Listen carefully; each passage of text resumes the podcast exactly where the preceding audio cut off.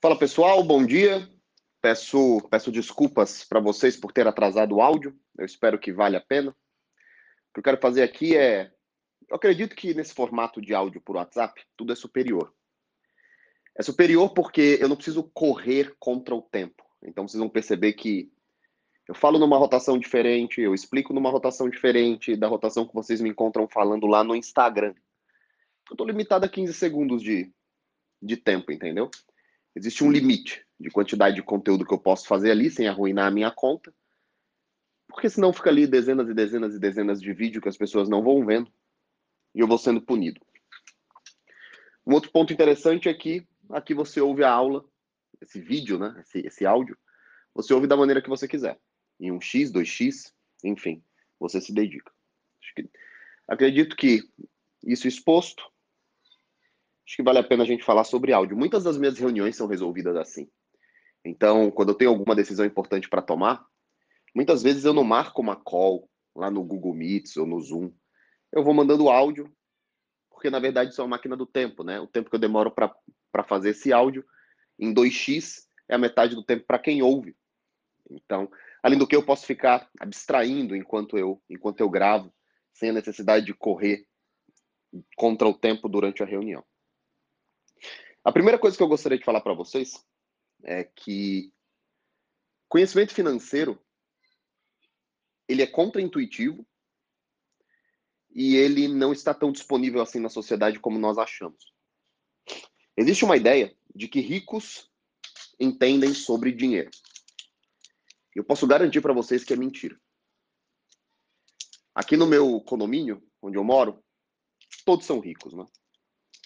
Não acredito que tenha uma casa por menos de, sei lá, 5 milhões de reais, alguma coisa assim. No entanto, poucos entendem sobre dinheiro.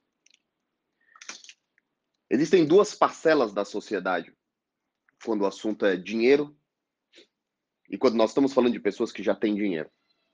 Pessoas que sabem trabalhar e pessoas que sabem investir. Não que estas não saibam trabalhar também. O ponto é que, se você sabe apenas trabalhar, e muita gente se sente confortável assim, porque entra dinheiro todo mês, o ponto é que você vai precisar trabalhar até o último dia da sua vida. E nesse momento vem o primeiro pensamento contra-intuitivo, que é: Ícaro, mas se eu trabalhar e ganhar muito bem, basta que eu guarde uma parte desse meu recebível, né? Que no final da vida eu tenho uma grana aí para gastar e que se dane. Presta atenção nisso que eu estou falando. Se você já veio ganhando um pouquinho mais de dinheiro nos últimos anos, houve uma época em que você achou que se você ganhasse 3, 4, 5, 6, 7 mil reais, você ficaria muito bem.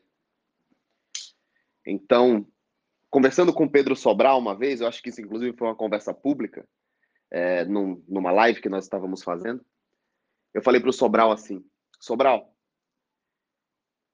se eu tivesse 2 milhões de reais, eu não precisaria mais me preocupar com a minha vida. E se eu tivesse 10 milhões de reais, eu me aposentaria. Esse era o meu grande objetivo, me aposentar com 10 milhões de reais. O Sobral ele deu uma risada e ele falou assim, cara, quando eu estava na faculdade, eu trabalhava por um salário mínimo. Eu achava que quando eu tivesse 10 mil reais por mês, eu estaria muito rico. E eu lembro que na época da faculdade,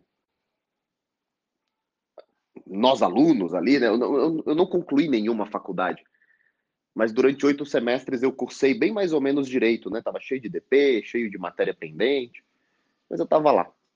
E eu lembro como os olhos das pessoas brilhavam, dos alunos, né? Quando os professores falavam os salários de investigador, de delegado de polícia civil. Percebam que eu não estou nem falando sobre juízes, promotores, procuradores.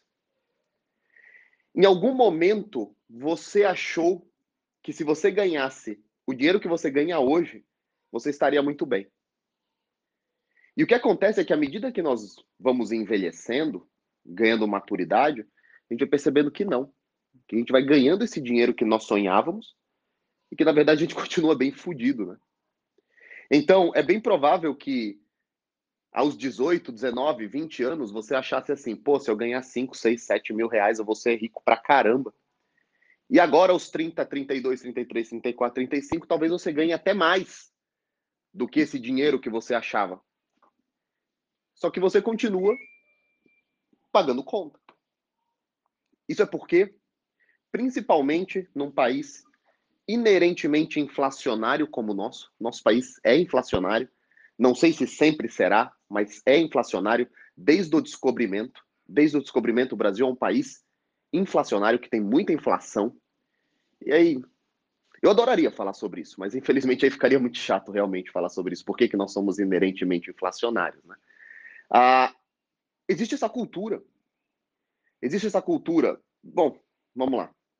Três elementos que tornam, que criam esse fenômeno bem brasileiro, não é? Que é assim: quanto mais eu ganho, mais eu gasto. Era esse o ponto que eu queria chegar. Tava, tava protegendo para ter um copywriting mais legal, mas assim, basicamente, provavelmente, quanto mais você ganha, mais você gasta. E é assim com todo mundo, é assim comigo também. Quanto mais eu ganho, mais eu gasto. E é por isso que aquele meu sonho de me aposentar com 10 milhões de reais, era um sonho. Porque nós faturamos 65 milhões de reais no ano passado no novo mercado e eu estou longe de sentir que, nossa, é isso aí, agora não preciso trabalhar mais um único dia da minha vida. Eu não preciso de fato. Mas devido à estrutura que eu criei com os meus investimentos. Eles que me pagam receitas suficientes para eu parar. Mas se fosse só dinheiro, cara, eu garanto, eu garanto. Muita gente que mora no meu condomínio se perder o emprego, se a empresa falir, se o consultório falir, o cara sai daqui e vai morar num quarto-sala. Porque o cara gasta muito, o cara tem 50, 100 mil reais rotativo de cartão. Três coisas criam essa sensação bem brasileira, né? A primeira delas, nós sempre tivemos inflação. Então as coisas sobem sempre. Sobem sempre e sobem muito. Porque todo país tem inflação. Mas a nossa inflação é especial. A nossa inflação é assim: quando tem inflação, comerciante corrige acima da margem o preço, aumenta acima da inflação. E quando tem deflação, ele mantém o mesmo preço, às vezes ele aumenta mais só por inércia, né? só por costume. Então se cria o que nós chamamos de inflação inercial. As pessoas só vão aumentando as coisas, só vão aumentando, só vão aumentando, só vão aumentando. Primeiro ponto, cultura de inflação, inflação inercial. Segundo ponto, o Brasil é um país muito desigual. E onde existe desigualdade e existe riqueza, são coisas bem diferentes. Riqueza e igualdade são completamente diferentes. Em um país onde existe muita riqueza, mas também existe muita desigualdade, você compra a sua posição social.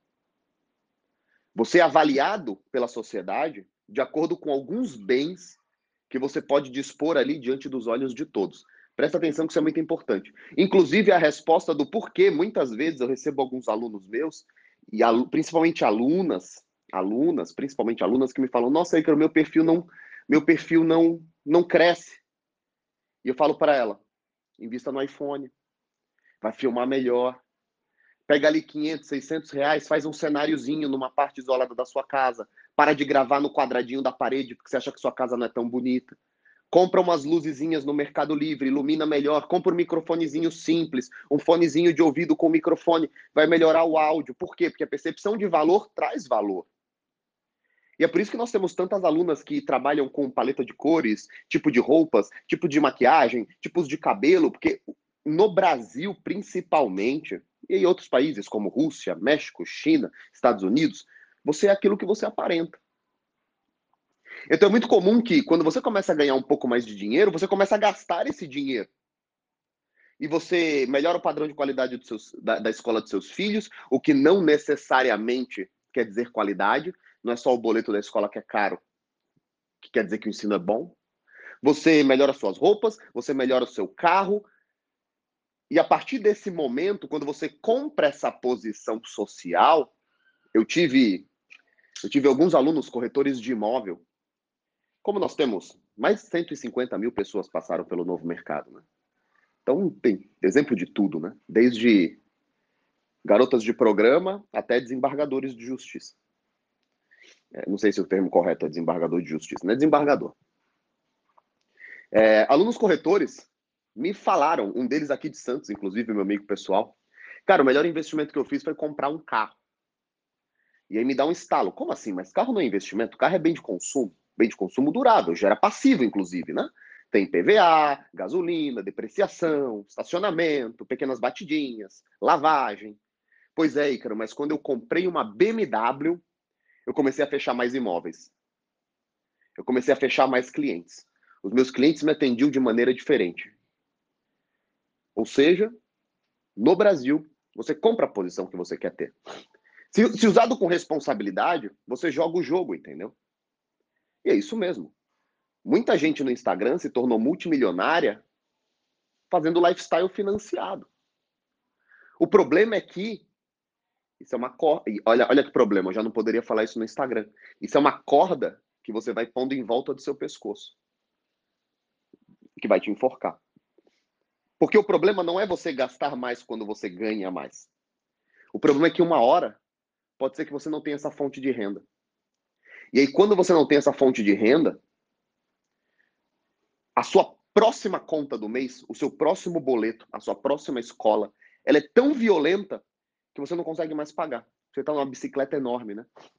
Ah, tô pagando 15 pau de cartão no rotativo, mais 8 pau de escola para os meus dois filhos, mais 4 pau de plano de saúde e condomínio e PTU. E quando você fica um mês sem renda, menos 22 mil reais, você não volta. Isso acontece muito com comerciante. Ícaro, meu Outros alunos também já me falaram, né? Ícaro, é... meu comércio está meio mal das pernas. Você acha que eu devo? Presta atenção, se tem comerciante aqui, talvez vocês se identifiquem. Ícaro, meu comércio anda meio mal das pernas. Você acha que eu devo vender um apartamento meu? Eu tenho dois ali um está alugado. Você acha que eu devo vender esse apartamento para colocar dentro da empresa? E a primeira coisa que eu falo para essa pessoa é: cuidado cuidado. Porque é bem provável que você venda esse imóvel que demorou muito tempo para você comprar, que demorou muito esforço, e que hoje é um ativo para você, porque ele te gera receita, ele te gera aluguel. É bem provável que você. Ele, ele gera valorização, ele gera proteção do valor do imóvel da inflação, os preços corrigem para cima. Você vai vender essa vaca leiteira, mas tá, a gente fala sobre esse conceito de vaca leiteira. Vocês estão sempre querendo ganhar dinheiro rápido na bolsa. Vocês estão sempre querendo ganhar dinheiro rápido comprando ações que vão valorizar. Os segredos são pequenas caixinhas que você vai pondo dinheiro ali, que vão te pagando outros dinheirinhos menores, e aí você vai aumentando essas caixinhas com previsibilidade. Você não enriquece aos saltos, você enriquece aos poucos. Mas voltando, é, cuidado porque você vai vender seu imóvel, colocar dentro da empresa. Pessoal, quem aqui tem empresa ou já teve empresa, ou mostra esse áudio para alguém que tem empresa ou comércio, quanto tempo um apartamento dura no caixa de uma empresa que anda meio endividada? Meses. Eu vi essa história acontecendo várias vezes. Essa história aconteceu comigo. Peguei 90 mil reais coloquei dentro da empresa, sumiu. Você paga dois, três meses de boleto, de aluguel, quitam os fornecedores, tira dois protestos, acabou. E aí no outro mês acontece o quê? Você já está no vermelho de novo. Você olha para o lado e fala: cacete, agora nem imóvel mais eu tenho. Carro, então. Ai, que eu vou vender esse carro colocar na empresa porque tá meio foda, depois eu tiro ele de volta. Tu nunca vai tirar de volta. Você vai pôr o carro dez dias depois, zerou a conta. E é por isso que existe toda uma preocupação sobre o que é teu patrimônio, o que é patrimônio da empresa, o que a empresa deve resolver, o que você deve resolver. Depois eu poderia gravar um áudio sobre isso, né? Porque, porque que a maioria das pessoas que vão se ferrar e quebrar a cara e, e se darem muito mal são aquelas que ficam pagando conta de luz com dinheiro do caixa da empresa, que tira 50 reais do caixa para dar para a filha sair para comprar alguma coisa que confunde isso tudo. Mas esse não é o motivo do áudio. Então, por esses motivos, as pessoas ganham dinheiro no Brasil e continuam pobres. E quando eu falo pobres, a primeira coisa que eu quero que vocês façam é tirar da cabeça de vocês os pobres de verdade. Porque isso, isso confunde muito. Quando alguém tá mal, mal das pernas, quando alguém tá devendo, quando alguém tá com cheque especial, com rotativo, tá se fudendo, devendo tá, tá sendo executado porque não paga condomínio há um ano. sempre aparece algum filho da puta para dizer: "Nossa, mas não reclama, hein, porque tem gente que não tem nem o que comer". Essa ideia de ficar olhando para baixo. Não, tem gente que tá fudida, tem gente que tá na carvoaria, tem gente que é trabalhador escravo no Pará, tem gente que tá enfiado no mangue catando caranguejo. Eu não posso reclamar. Isso é a síntese, síntese do porquê os países de terceiro mundo estão fodidos. Porque, como existe muita, muita desigualdade, do lado do meu condomínio tem uma favela e um muro separa os dois. De um lado você tem uma favela e do outro condomínio todo fechado. Como a desigualdade é muito grande, você sofre uma dupla influência. Você olha para o lado de cá, olha para essas casas enormes e pensa: puta que pariu, eu nunca vou ser como esses caras. Não dá para chegar lá. Eles devem ter cometido algum crime. Olha lá, deve ter recebido do pai. Olha lá, isso daí é hereditário. A família desse cara deve ter dinheiro desde Portugal.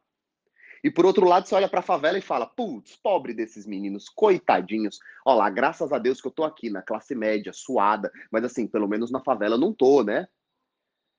Aí se, o, se a criança faz alguma coisa com um brinquedo mais velho, vou te levar lá na rua para você ver as crianças que não têm o que comer. Uh, graças a Deus eu tô onde tô. E você fica estacionado. Você fica tendo um pouco de inveja e raiva do rico, você fica tendo um pouco de alívio porque você não é pobre. E a vida segue assim. Então, devido a essas características, cultura inflacionária, compra de status, grande desigualdade, taxa de juros, que é a última delas. O Brasil é um dos países mais cruéis com quem toma empréstimo, porque os empréstimos são muito caros, muito altos, os financiamentos são muito altos. Então, se você não honrar com as suas dívidas, você está praticamente ferrado. Isso é o que mantém a classe média pobre. E por que eu estou definindo a classe média como pobre se é classe média e não pobre? Porque eu vou considerar a partir de agora, e eu recomendo que vocês considerem também, vai ficar muito mais fácil para vocês, vai ficar muito mais claro na cabeça de vocês. Pobre é todo aquele que precisa trabalhar para sobreviver ou para manter o seu padrão de vida. Por quê? Porque ele está sempre a um salário da ruína. Da falta de um salário da ruína. Então, você ganha 13 mil reais. Não, Ícaro, tenho um açougue, ganho bem, ganho 15 pau, faço hambúrguer gourmet aqui. Minha empresa fatura 60 mil, 200 mil, eu tiro 15 mil líquido todo mês. Tá bom, se o Dória fechou o teu comércio na quarentena lá, o que, aconteceu? Não, eu me fudi. Eu tive que pegar empréstimo no banco. Então tá todo mundo a um passo da ruína, entendeu? Então são todos esses elementos que, quando eles são somados, ele mantém um cara de classe média que tem dinheiro para comprar um carro, que deu entrada num Corolla zero, que mora num condomínio bacana, com segurança, que, mora, que põe três filhos na escola, dois filhos na escola particular, que tem um filho na Mapoubé. O cara tá sempre fudido. E ele não consegue entender isso. Então, eu quero, a partir dessa introdução, eu quero mostrar para vocês o seguinte. É, Ou você pode viver dessa maneira, gastando, e porque gastar é muito bom. Gastar é muito bom. Você compra, a sensação é boa, o cartão passando é bom. Só que pouco a pouco, quanto mais você compra, mais passivos você você coleciona, né? Vocês não têm ideia de quanto custa manter uma casa dessa. Quantas pessoas precisam estar trabalhando aqui? Quantas manutenções acontecem? Quantos problemas acontecem? Você não tem ideia do que você precisa manter de contas só para manter um bem. Isso acontece naquele carro que você sempre quis da Land Rover e que agora ele quebrou e você não tem o dinheiro para repor, e o seguro do carro que você não sabia, mas é oito pau por ano. Então, a classe média, pouco a pouco, ela enforca, ela, ela, ela, ela dá a volta na corda que vai enforcá-la. A partir de agora, eu quero mostrar alguns princípios que eu desenvolvi na vida, outros eu aprendi com outras pessoas, outros eu fui tropeçando no meio deles, e que vão começar a construir o pavimento do caminho que será, na minha, opinião, na, na minha humilde opinião, né, eu espero que vocês é, é, é, possam enxergar isso, a melhor maneira possível de fugir dessa, dessa roda dos ratos, né? De sair dessa vidinha Trabalho casa, casa, trabalho. Duas vezes por ano eu tento fazer alguma coisinha. Uma vez por ano eu tiro férias, gasto tudo. Antigamente era vou para Disney, gasto 40, 50 mil e depois trabalho para voltar para lá para comprar, entre aspas, coisas baratas, né? Nossa, gastei 50 mil. Ah, mas eu comprei essa blusinha por 6 dólares. Você não acredita, é da Hollister. Eu vou começar a apresentar para vocês no próximo áudio. Vamos lá. Depois dessa mega introdução aí de 20 minutos, eu prometo que as coisas serão mais organizadas e tópico a tópico a partir de agora. A primeira coisa que eu quero apresentar para vocês é um conceito que mudou a minha vida, de verdade. Mudou a minha vida de verdade, eu fui apresentado a isso, sei lá, talvez em 2015. Eu sei que foi antes do Brasil Paralelo. O Brasil Paralelo foi 2016, então deve ter sido 2015, 2014, não? É uma frase que eu gostaria muito que vocês meditassem sobre isso. Essa frase é: primeiro você gera valor, depois você pede um valor. Eu acho que se nós tivéssemos um áudio de 20 minutos só sobre essa frase, é... eu tenho certeza que não estaria exaurido. Esse conceito ele pode ser aplicado em tudo, em absolutamente tudo na sua vida. Primeiro você gera valor, depois você pede valor. E aí vem outra armadilha. Existe uma quantidade enorme de pessoas no Brasil frustradas, frustradas com a própria carreira, com a própria vida, com o casamento, com a quantidade de sexo que tem, com os filhos e como eles se comportam e, e, com todo o investimento que foi feito e hoje em dia eles consideram que foi perdido. E são essas pessoas que estão no Twitter todos os dias dizendo: vai lá, seja um otário, Acredite nessa ideia de trabalhar de graça para alguém. Acredite nessa ideia de dar mais do que você foi contratado. Acredite nessa ideia de over delivery. Acredite nessa ideia de sempre ser o primeiro a chegar, o último a sair. Vai lá, seu otário. Trabalhe de graça para o seu patrão. Seu patrão enriquece, seu patrão agradece. E aí eles levantam outros movimentos, não é? Que são os quiet quitting, por exemplo, que ah, vou fazer o mínimo para o que eu fui contratado, porque esse é o salário que me pagam. Não serei otário. Ah, nunca vou dar nada além do que me pagaram. Deu cinco horas, meu cartão está passado, meu ponto batido e eu vou para casa, para o meu sacro santo direito de descansar. De novo, caminho para o enriquecimento ele é contraintuitivo, né? E cara, na boa, na boa, na boa. Você pode ter o melhor argumento do mundo twitteiro. Você pode ter a melhor teoria financeira da sua vida, twitteiro. Todas as pessoas que eu vi enriquecerem não são herdeiros, não ganharam na loteria. Todas as pessoas comuns que eu vi enriquecerem, enriqueceram primeiro gerando valor e depois pedindo um valor. Isso vem desde a internet, em 2013 eu comecei a gerar valor no Facebook. Em 2018 eu comecei a colher de verdade esse valor. Porque antes de 2018 eu tinha feito uns cursos aí de empreendedorismo digital, de, de, de, de para quem trabalhava com agência, quem queria ter uma agência digital, mas eram poucos valores, era mais prestação de serviço que pagava as minhas contas. Né? Mas eu comecei a gerar valor em 2013. Ou seja, cinco anos depois eu comecei a ver algum valor de verdade. E só agora, quase 10 anos depois, em 2022, é que de fato eu estou colhendo a maturidade do meu negócio. Entretanto, todos os dias eu vejo alunos que falam: Nossa, já postei 80 caixinhas e ainda não deu certo. E são essas mesmas pessoas que vão começar a criar suas caixinhas que pagam dinheiro e vão falar: Caramba, dois anos já passaram e eu só recebo 400 reais por mês. Cacete, todos os meses, independentemente da sua vida, se você está vivo, morto, acordado, dormindo, trabalhando, sem trabalho, com varíola, sem varíola, todo mês vai pingar 400 pau na sua caixinha. Isso é quase 60% ou 70% do que as pessoas vão receber de INSS para o resto da vida, depois de terem contribuído para o resto da vida. Depois de terem contribuído por toda a vida. Então existe uma deficiência de consciência desse, dessa situação de longo prazo. E aí esqueçam a internet, passem a pensar em tudo na vida. Num relacionamento. Ele será mais feliz se primeiro você gera valor, depois você pede um valor. Em qualquer emprego que você vá na sua vida, você será percebido, notado. Primeiro se você gera valor, depois você pede um valor. Quando nós fizemos o SES, toda a estrutura do SES é baseada em que primeiro você gera valor, depois você pede valor. O que é o valor? Um aumento, uma melhor posição, um cargo de responsabilidade.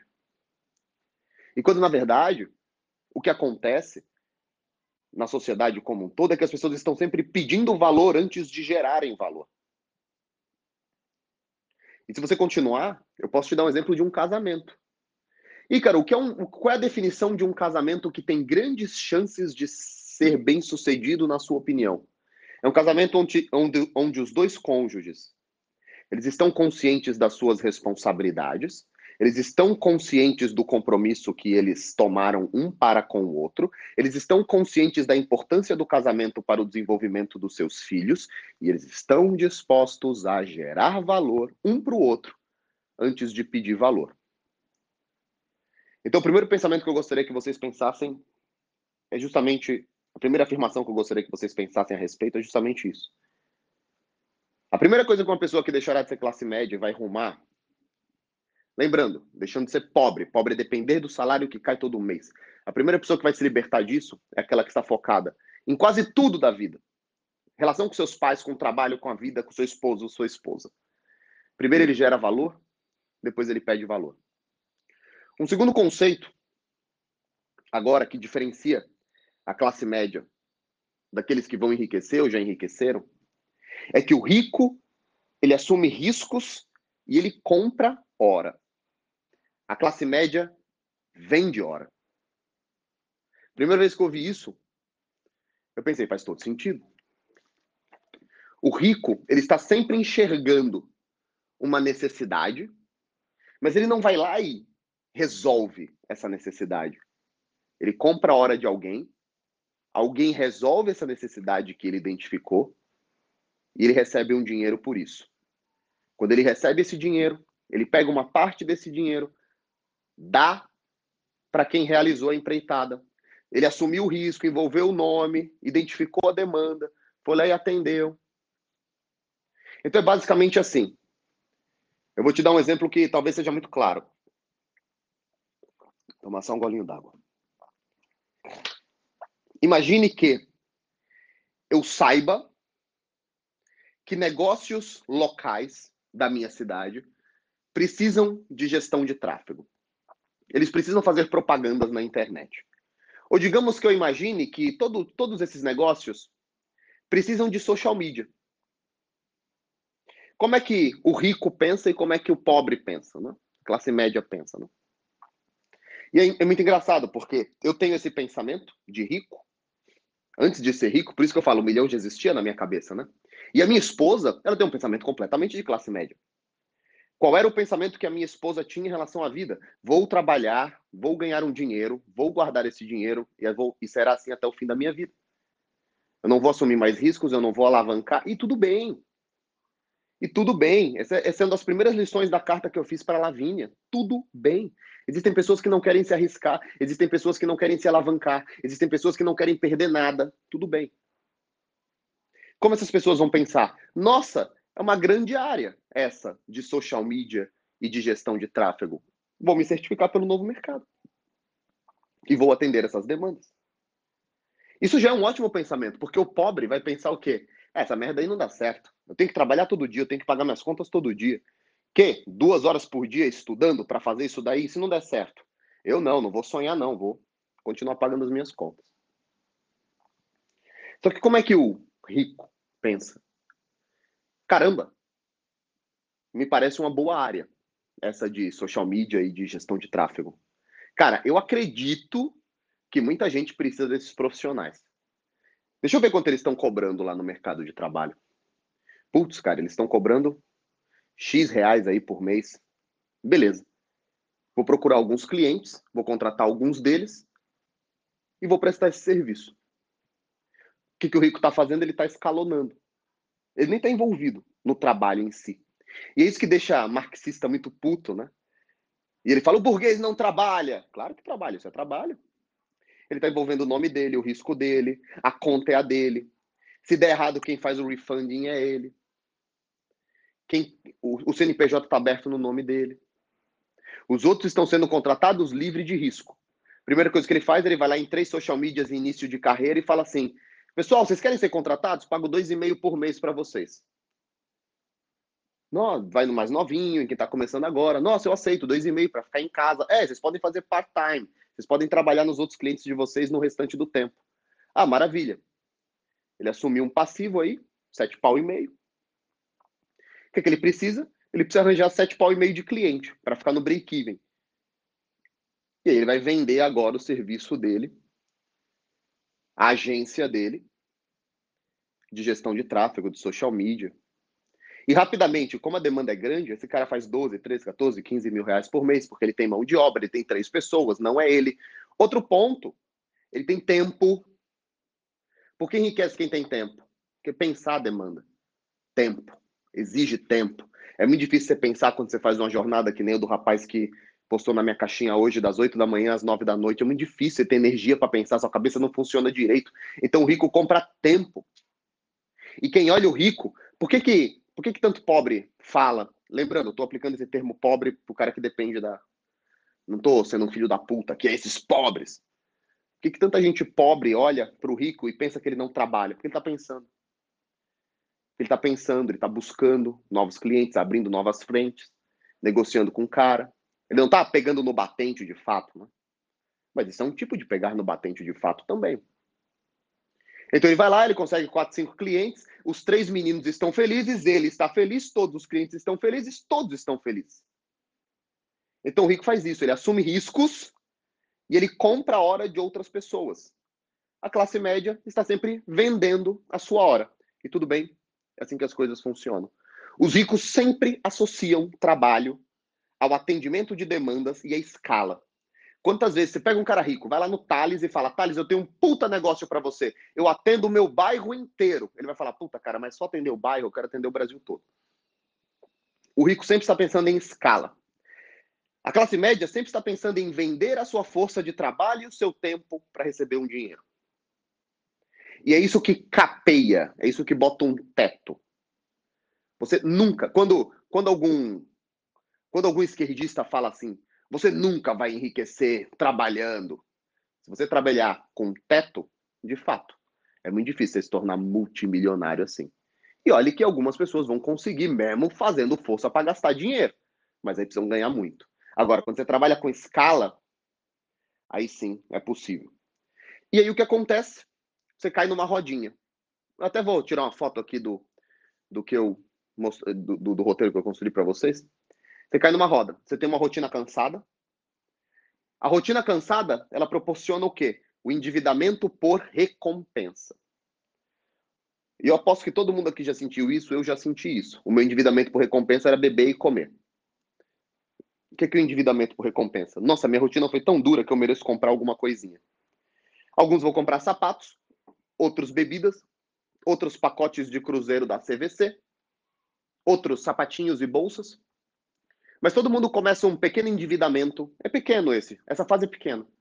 Um pequeno endividamento por recompensa. Alguns vão punir o próprio corpo, vão ficar mais gordinhos, porque a recompensa é a comida. Outros vão gastar um pouco mais de dinheiro na roupa.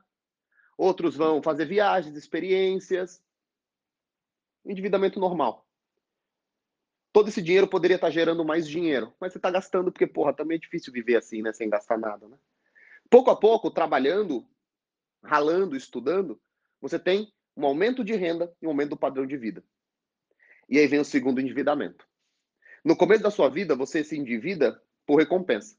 Depois do aumento do padrão de vida, e pode ser qualquer padrão de vida, você ganhava dois e agora ganha seis. Você ganhava dois e agora ganha quatro. Você ganhava quatro agora ganha onze. Depois desse primeiro salto vem o endividamento por status. Agora você vai comprar o carro um pouquinho mais caro do que você deveria. Agora você vai para o prédio um pouquinho melhor do que você poderia pagar. Agora seu filho vai para uma escola um pouquinho melhor do que você poderia fazer. Aquela boa e velha frase: eu passo fome, mas meus filhos estudam na melhor escola. E geralmente quem fala isso nem se educou, né? Nem é capaz de dizer qual é a melhor escola. Para eles, geralmente é que paga o boleto mais caro e que os filhos dos ricos estão estudando. E aí, aí o que, que isso te traz? Rotina cansada, porque agora você trabalha mais para pagar esse aumento de dívida que você fez. Isso deve te colocando nessa, nessa roda tão difícil de sair.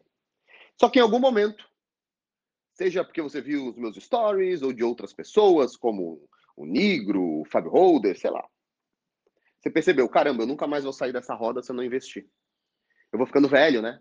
Geralmente isso vai acontecendo quando você está chegando nos 30, 40, você tá ficando velho, está cansando. Você pensa, caramba, será que eu quero fazer isso pro resto da minha vida, né? E você pensa, não, tem um caminho investimento, eu vou investir.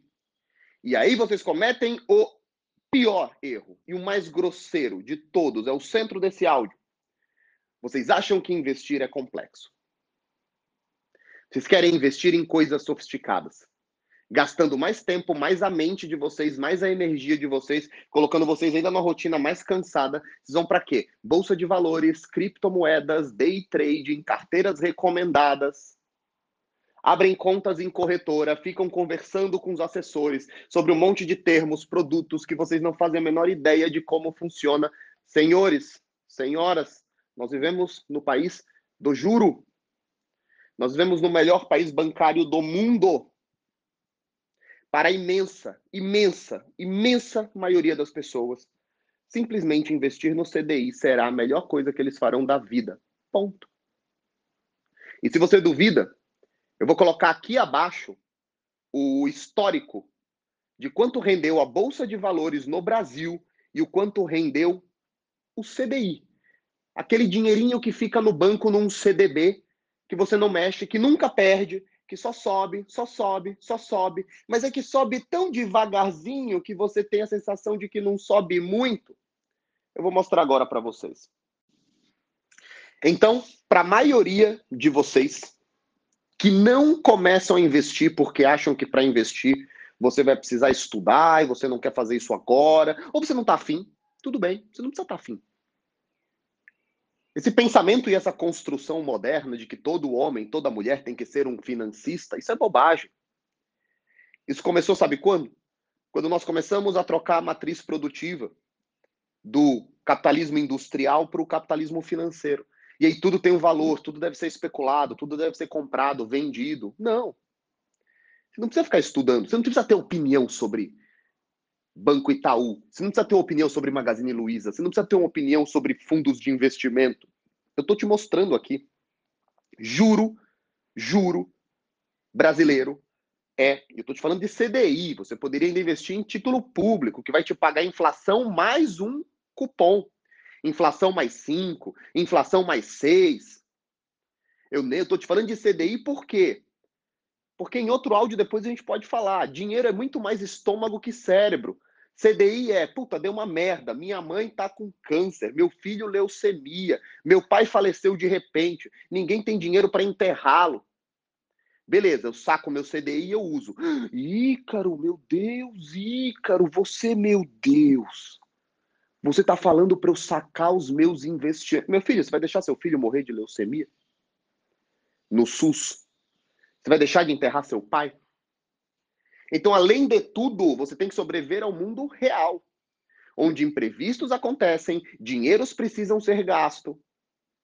E não o mundo perfeito do youtuber de 30 anos que não tem filho, família, ninguém, pode ficar comprando e vendendo Bitcoin e falando, não, porque no longo prazo o Bitcoin, cara, acorda, eu tô falando aqui para adulto de verdade. Tô falando para jogador de videogame. Não, eu tenho 100% dos meus ativos em ações. A primeira coisa que eu sugeriria para vocês, como um pai de cinco filhos, eu sugeriria para vocês, não precisam acolher.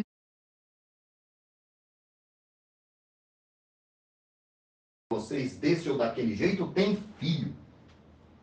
Pronto, falei, me desculpa, eu não queria ter falado isso, porque tem um monte de gente aí que não tem filho, mas na boa, só sabe, só entende de verdade o que é precisar de grana de repente, e por que, que você não tem que estar 100% em bolsa de valores, e por que que se dane, que se dane.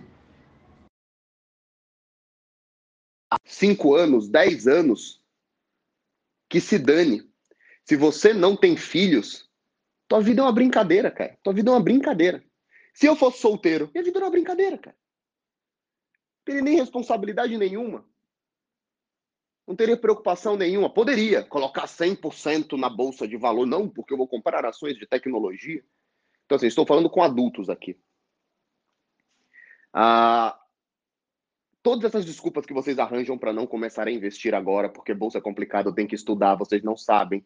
Eu estou mostrando para vocês que juro brasileiro já é por si só um dos melhores investimentos do mundo com duas imensas diferenças de qualquer outro investimento. Primeiro, você pode sacar quando você quiser.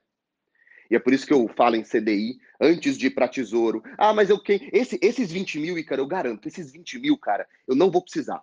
Esses 20 mil eu não vou precisar. Porque eu já tenho 40 mil aqui, aqui no CDI. Tá bom, então você pode ir para um título mais longo do governo, receber um pouco mais. Você pode ir para a bolsa, aí eu vou te dizer como. Mas decisões simples. Decisões simples superam decisões complexas sempre no mundo dos investimentos. E um outro elemento, juro não varia.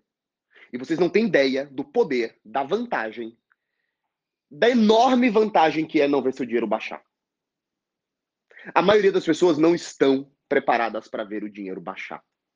E sabe o que é engraçado? Quem é uma das pessoas mais agressivas que eu conheço dentro do mercado? O tio Uli. O tio Uli é um dos maiores especuladores que eu conheço no mercado. É o cara que investe nos mercados mais agressivos de todos. Bom, ele tem filho, mas ele é um profissional disso. Ele passou a vida inteira estudando isso e ele é um profissional. O pai dele, que é um bilionário, nunca colocou dinheiro em bolsa. Deixou todo o dinheiro em renda fixa. Muitos e muitos e muitos multimilionários. O Flávio Augusto deixa 100% do dinheiro dele em juro. Ele fala: o lugar de ser agressivo é nas minhas empresas. No mercado, eu só compro juro. Então, na boa, o Flávio Augusto sabe o que ele está fazendo, entendeu? O pai do Tiuli sabe o que ele está fazendo. Todo mundo ficou horrorizado quando descobriram que o Amoedo tinha uns 200 milhões de reais em CDB. Nossa, o Amoedo ele é tão burro, ele não está comprando ações, o Amoedo só está em juro. É, pois é. Fazendo 10% ao ano em média, nunca baixa, sem nenhum risco. E você acha que é o quê? Você acha que Bitcoin é bem melhor? Você acha que um monte de ações agora que estão menos 60, menos 70 são muito melhores? Então essa é a primeira é primeiro, o primeiro mind blowing, né, que existe. Juro, juro, juro. São simples, funciona, corrige para cima, para sempre. Somos um país inerentemente inflacionário e continuaremos sendo. Temos gargalos de pipeline, temos gargalos rodoviários, temos gargalos de importação e temos gargalo da vontade do legislador. É interessante para o legislador que o juro continue alto. Porque para que ele baixe, ele tem que resolver um monte de coisa que não será resolvida, risco fiscal e tudo mais. Ah, Ícaro, presta atenção nisso daqui. Ah, Ícaro, mas é que os juros estavam baixando tanto, eu pensei que ia chegar a 2% ao ano e aí eu não ia conseguir viver. Quanto está agora? É 13,25. Pois é, porque esse é o nosso estado natural. 2% é uma exceção. E aí, de repente, fica, não, Ícaro, mas assim, agora vai baixar de novo. Aí nós estamos ao quê? A um Lula. E aí, pessoal, nesse ponto aqui eu não estou falando como pessoa que vai votar no Bolsonaro e nada disso. Eu estou falando apenas sobre a realidade. Nós estamos a um, uma eleição do Lula, que é um presidente progressista, que tem uma visão de um mundo mais desenvolvimentista, para revogação do TED de gasto. Porque ele precisa gastar mais. É a filosofia de trabalho do cara. E o que nós vamos fazer? Juro alto. Juro alto. Então, assim, não estou falando juro da Argentina, da Venezuela. Mas essa ideia de um juro a dois dígitos baixo aí, talvez oito, um dígito alto, mas é isso. Só que você ganha IPCA mais um cupom. Então, assim, porra, quanto tempo vocês gastaram aprendendo ação, estudando pra caralho? Olha esse gráfico. Juro baixo, juro bate. Só que sem baixar nunca. E é, puta, cara, como eu queria ter ouvido isso. É muito bom pro espírito o dinheiro não baixar nunca. É muito bom, é muito bom, é muito bom, é muito bom. Eu vou postar aqui um artigo que foi a grande aposta que o Warren Buffett fez. Warren Buffett mostrou que nenhum gestor profissional iria bater o índice americano, fez uma aposta de 2 milhões de dólares, os caras não bateram e ele ganhou a aposta. Isso por quê? Porque se você já está maduro o suficiente para não investir só em juro, porque até porque todo o seu dinheiro está concentrado no Brasil, né? Ícaro, eu acredito que chegou a hora de investir um pouquinho em bolsa. Eu acredito. Chegou. Tá bom. Compra índice americano. IVVB 11, QQQ, NAS de 11. Se não entende nada disso, tudo bem, eu te explico depois. Você vai comprar tudo bem diversificado, num único ativo. Só precisa digitar um código, fazer uma compra em um preço e a vida segue. Ai, cara, mas eu gostaria de comprar Google, Microsoft, não sei o quê, e ter uma carteira mais focada em crescimento. Eu vou postar um artigo aqui que mostra a aposta do Warren Buffett, que mudou minha vida para sempre e mostrou, cara, na boa, para o investidor amador, e quando eu falo amador, eu falo quase todo mundo, quase todo mundo. A melhor coisa que você fará da sua vida é investir em índice americano. Então vocês enxergam que uma carteira baseada em juro, ela supera historicamente, não, não, não quero dizer que no ano que vem vai, mas historicamente, ela supera um índice brasileiro, cheio de commodity, cheio de commodity que sobe e desce pra caramba, mais 40 um ano, mais 80 no outro, menos 50 um ano, mais 120 no outro, menos 60 num ano. É isso que você quer para tua vida? É isso que você quer para o futuro dos teus filhos? Uma crise a cada troca de presidente? Enquanto os juros seguem uma longa e calma cauda ascendente. Muito bem paga no Brasil, não é? Ah, quero ir para a bolsa. Quero buscar uma performance um pouquinho melhor. Compra índice americano. Ah, mas a bolsa brasileira está descontada. Está comprando isso daqui para amanhã, para o ano que vem, ou para os próximos 10, 15, 20 anos, para os seus filhos, para sua velhice? Qual dos dois países tem mais chance de dar certo? Qual dos dois países tem mais chance de continuar crescendo? Qual dos dois países é mais rico? Qual dos dois países está defendido numa moeda mais forte? Qual dos dois países tem uma situação financeira melhor? Para de procurar, cara. Para de procurar agulha em palheiro. Compra o palheiro inteiro. Entendeu? Que a agulha tá lá dentro. Essa frase era do John Bogle, inclusive, quando ele falava para as pessoas comprarem índice americano. Né? As pessoas vinham perguntando qual era a ação que ia explodir. Ele falou: Cara, não procura agulha no palheiro, compra o palheiro inteiro. Por fim, eu quero falar sobre outra, outro engano que se tornou muito comum no nosso mercado, né? Os influenciadores fazem assim: nossa, teve uma crise aqui. Imagina se você tivesse comprado as ações aqui, ó, quando estão bem baixas, quanto dinheiro vocês teriam ganho? Aos 35 anos de idade, eu falo para vocês o seguinte: as pessoas subestimam a crise. Quando você abre um gráfico, pega tudo lá embaixo, na mínima histórica, e pensa: se eu tivesse comprado aqui, o que você está cometendo é um vício de pensamento, um vício lógico imenso. Porque você está descartando como estava a vida das pessoas naquele momento que os preços estavam daquele jeito. Então, quando você olha a Bolsa Americana em 2008, ela vê, lá, vê ela lá embaixo e fala: Nossa, em 2008 era uma compra tão segura, devia ter comprado. Em 2008 as pessoas achavam que o mundo ia acabar. Em 2008 a capa da Times era o fim do capitalismo. Em 2018, em 2008 ninguém sabia o que, que ia funcionar, o que, que ia viver, o que, que não ia viver, quais são as empresas que iam fechar. Mesma coisa do Covid. Nossa, no Covid tiveram várias oportunidades boas de compra. Tava todo mundo sem emprego, fechado, comércios fechados, todo mundo dentro de casa, muita gente achando que ia morrer, usando três máscaras para entrar no elevador, postando estudo de que o vírus subia pelo elevador e entrava pelos ralos porque estava no esgoto. É por isso que o preço está baixo.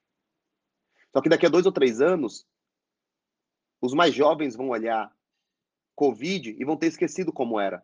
E daqui a 20 ou 30 anos, as pessoas vão ter esquecido completamente como era e vão falar: nossa, mas teria dado umas boas compras aqui. E ninguém vai lembrar que o mundo inteiro ficou um ano dentro de casa enquanto governadores fechavam tudo. Abria, fechava, abria, fechava. As pessoas já esqueceram hoje, no dia 5 de outubro de 2022, as pessoas já esqueceram hoje que a primeira conversa era: vamos ficar todo mundo em casa 15 dias para achatar a onda. As pessoas subestimam a crise. A crise é foda pra caralho. De novo, vocês subestimam a crise e o que é olhar para a conta de vocês menos 20, menos 25 e pensar, caramba, esse é o dinheiro da minha aposentadoria. E por fim, as pessoas subestimam fundos de investimento, fundos imobiliários.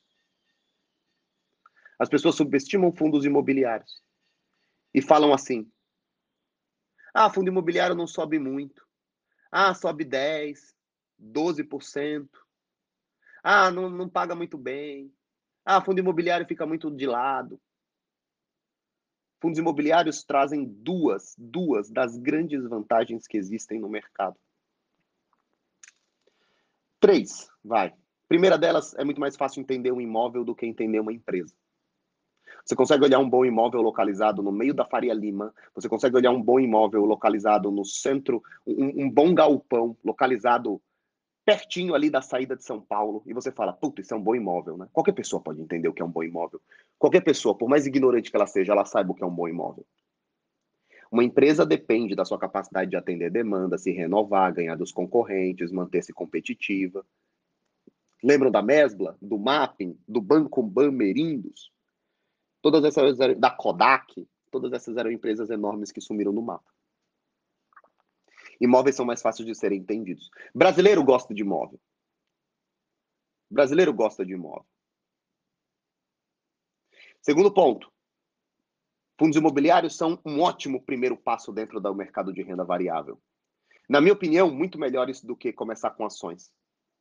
Porque você paga e no mês seguinte você já recebe um dinheirinho de volta. Aí, cara, eu tenho 10 mil reais Coloquei em Facebook. Pode ser que você demore 20 anos para ver Facebook amadurecer e virar uma empresa de dividendos, né? E você não pode sacar. Enquanto não paga dividendos, você não pode sacar, você não sai do investimento. Quando você compra um imóvel, um fundo imobiliário, né? Você compra parte desse imóvel através dos fundos. No próximo, no próximo dia 5 ou dia 15, dependendo do estatuto, você vai receber já um dinheirinho. E aí é uma mágica que acontece, você se sente bem. Lembra que investir é muito mais estômago do que cérebro? Você se sente bem. A sensação é boa. Comprei, pagou. Você faz o quê? Pega esse dinheiro e gasta? Não, você vai e reinveste, compra um pouco mais. Todo mês o número de cotas sobe. Todo mês, todo mês, todo mês, todo mês. É tudo isento de imposto de renda. Então, assim, são vários elementos. O primeiro, é mais fácil entender imóvel com empresa. O segundo, é, é, é, as pessoas subestimam o, o poder psicológico de estar alocado em bons ativos que vão sofrer valorização ao longo do tempo e que vão pagar dividendos todo mês. Terceiro ponto, ele diminui a volatilidade da sua carteira. Então, quando a bolsa cai 2% no dia, sua carteira vai cair meio, ponto sete, porque fundo varia menos. Ou talvez suba. Às vezes está lá Ibov, menos 6, sua carteira, mais 0,13. Só que é claro, Ibov mais 6, sua carteira, mais 0,4. Só que você está recebendo todo mês. As pessoas subestimam fundos imobiliários. E é por isso que a primeira vez que eu vendi o Mente Blindada, eu falei pouco de fundo imobiliário. Porque eu estava falando para a galera numa grande oportunidade de aproveitar o máximo possível dos preços que estavam muito baixos. Hoje, falaria muito mais sobre fundo imobiliário. Porque eu acho que é de fato o melhor passo para muita gente para muita gente que tem menos que tem mais aversão ao risco, que não quer perder tanto, que não quer ver variar tanto. Aí o que estão fazendo? Comprando Bitcoin, o negócio sobe e desce 10% por dia, cai 50%. Não, aí eu compro mais. E, e, cara, de novo, presta atenção nos adultos. Uma coisa é você, um adolescente, tardio de 30 anos que tem um canal de YouTube, não tem filho, não tem família, responsabilidade nenhuma. Ó, oh, Bitcoin tá num preço baixo, compra mais. Outra coisa é você comprar o dinheiro da sua vida, da sua aposentadoria. Caiu, compra mais, caiu, compra mais, caiu, compra mais. Até quando? Até quando? Então teu cérebro vai te sabotando. E a tendência é que você faça o quê? Você compre menos quando tá baixo e compre mais quando tá na máxima, e você sempre vai se fuder com isso. Por isso que eu não quero que vocês vejam estratégias de timing, eu quero que vocês vejam estratégias de compra todo mês. Não vou olhar o preço que se dane, todo mês eu vou fazer uma compra. E eu vou mandar o artigo que literalmente encerrou essa questão na minha mente.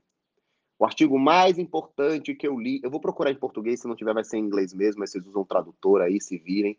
O artigo que, cara, para mim é definitivo.